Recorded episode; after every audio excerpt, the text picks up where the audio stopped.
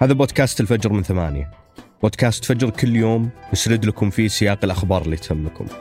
معكم أنا مازل العتيبي.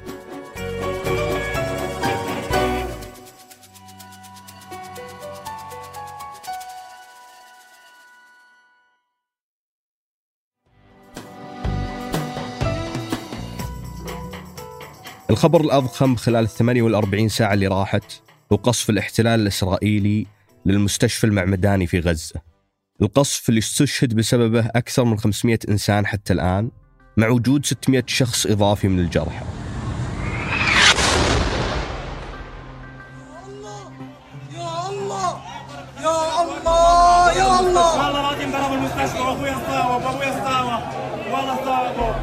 الحمد لله ربنا على الظالم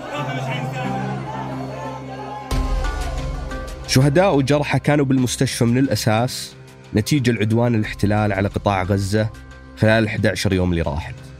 ال 11 يوم اللي الاحتلال قصف فيها سيارات وبيوت ومخابز بشكل مستمر. لكن وحشية هذا الهجوم الأخير وعلى مستشفى من بين كل الأماكن كانت أكثر حدة من البقية. مباشرة على وسائل التواصل الاجتماعي ومن خلال قنوات التواصل الدبلوماسية كانت ردة الفعل العربية والعالمية مستنكرة هذا الانتهاك الصارخ لكل القوانين والأعراف الدولية. عندما توجهنا إلى غرفة الطوارئ بدينا نرى جثث القتلى والجرحى. كان هناك أعداد هائلة من الجرحى جروحهم صعبة بعضهم بترت أطفال أطرافهم وبعضهم أصيبوا بإصابات بالغة. في الجهة الثانية الاحتلال يدعي أن الصاروخ أطلقته واحدة من الفصائل الفلسطينية تجاه أرض الاحتلال لكنه أصيب بعطل ماء وانحرف مساره باتجاه المستشفى. بطبيعة الحال الأدلة على كذب هذه الادعاءات كثيرة. منها تغريدة حنانيا نفتالي وهو مستشار إعلامي لنتنياهو اللي ذكر بشكل واضح بعد القصف مباشرة أن الاحتلال قصف المستشفى لأن فيه أسلحة. نفتالي حذف التغريدة بعدها واعتذر. وقال أنه كان ينقل خبر من جريدة بس. لكن قد تكون الحجة الأكثر انتشارا في جهة الغرب المتعاطف مع الاحتلال. هو سؤال وش يستفيد الاحتلال من هذا الهجوم الوحشي؟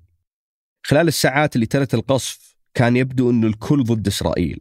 وأن إسرائيل بقصفها المستشفى ممتلئ بمدنيين وعزل وأمهات وأطفال ما تستفيد أي شيء. هي فقط تخسر.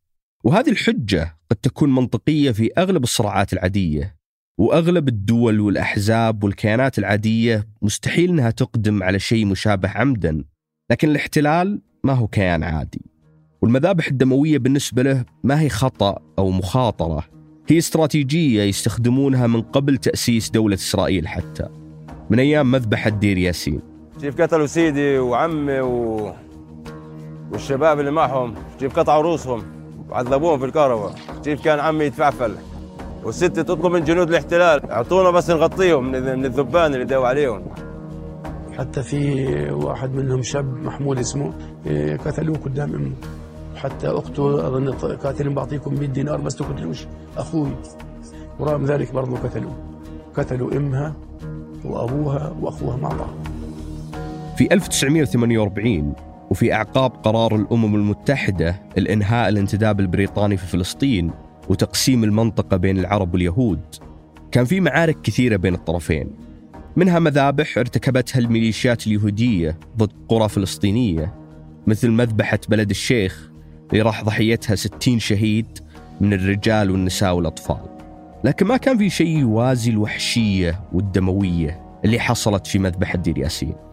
في إبريل من ذيك السنة نزل أكثر من 130 مقاتل صهيوني على قرية دير ياسين وأعدموا أكثر من 100 شهيد فيها.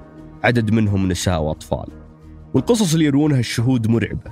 قصص عن إعدام أسرى غير مسلحين قدام عائلاتهم وعن رمي قنابل يدوية داخل البيوت بدون أي مبرر وعن قتل امرأة حامل والتمثيل بجثتها. وهذه بس القصص اللي رواها شهود عيان يهود كانوا مشاركين في العملية مع الميليشيات. هذا الاعتداء ما جاء نتيجة اشتباك سابق مع أهل القرية أو كردة فعل على هجوم نفذوه عرب آخرين.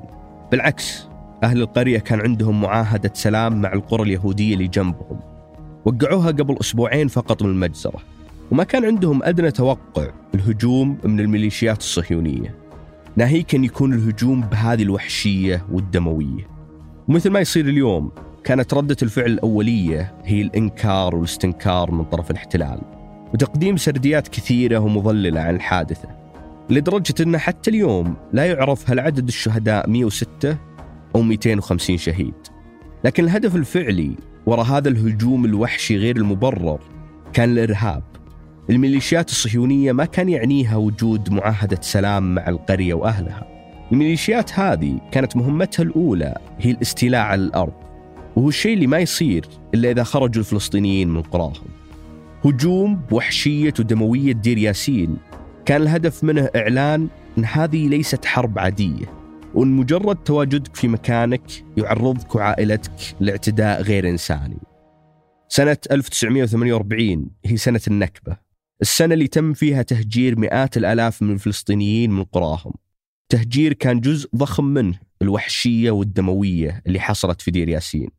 هذه الاستراتيجية لا يزال يستخدمها الاحتلال حتى اليوم. بعد أكثر من 75 سنة من تاريخ مذبحة دير ياسين وقبل عشرة أيام من قصف المستشفى المعمداني انتشر مقطع الجندي إسرائيلي سابق عمره 95 سنة. يحاضر في المقطع على مجموعة من جنود الاحتلال الشباب بأنه يجب عليهم قتل الفلسطينيين ومحوهم من الذاكرة.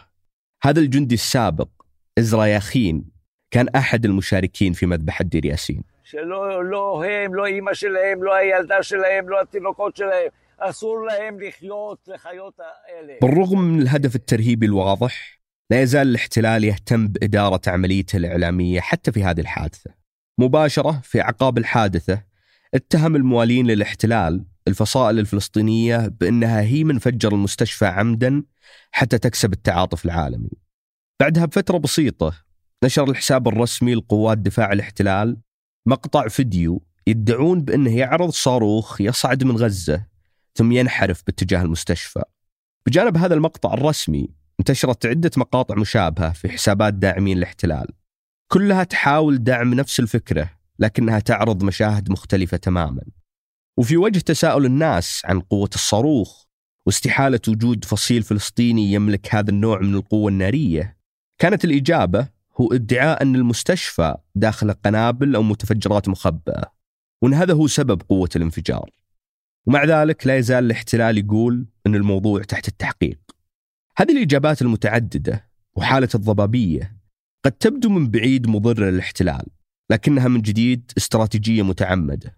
استراتيجية استخدمها الاحتلال قبل سنة في قضية مقتل الصحفية الفلسطينية شيرين أبو عاقلة.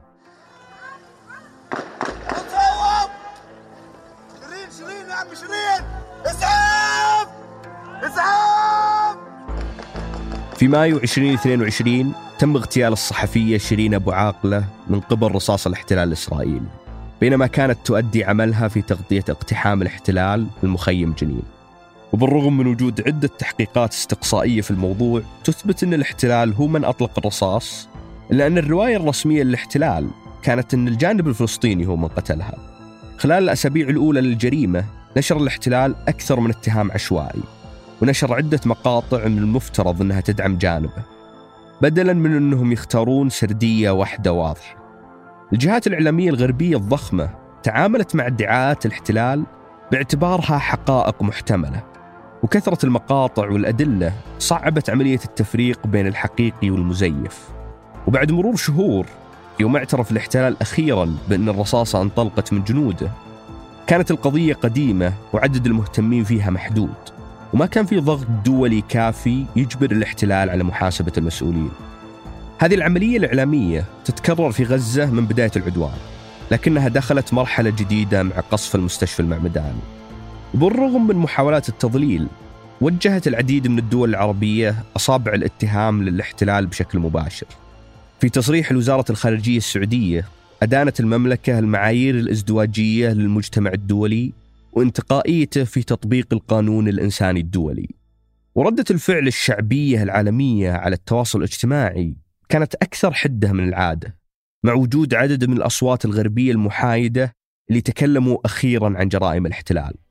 غالبا لأنه بالرغم من تكرار الهجمات الوحشية خلال الأسبوعين الماضية هذا الهجوم كان أكثر حدة ودموية من المعتاد.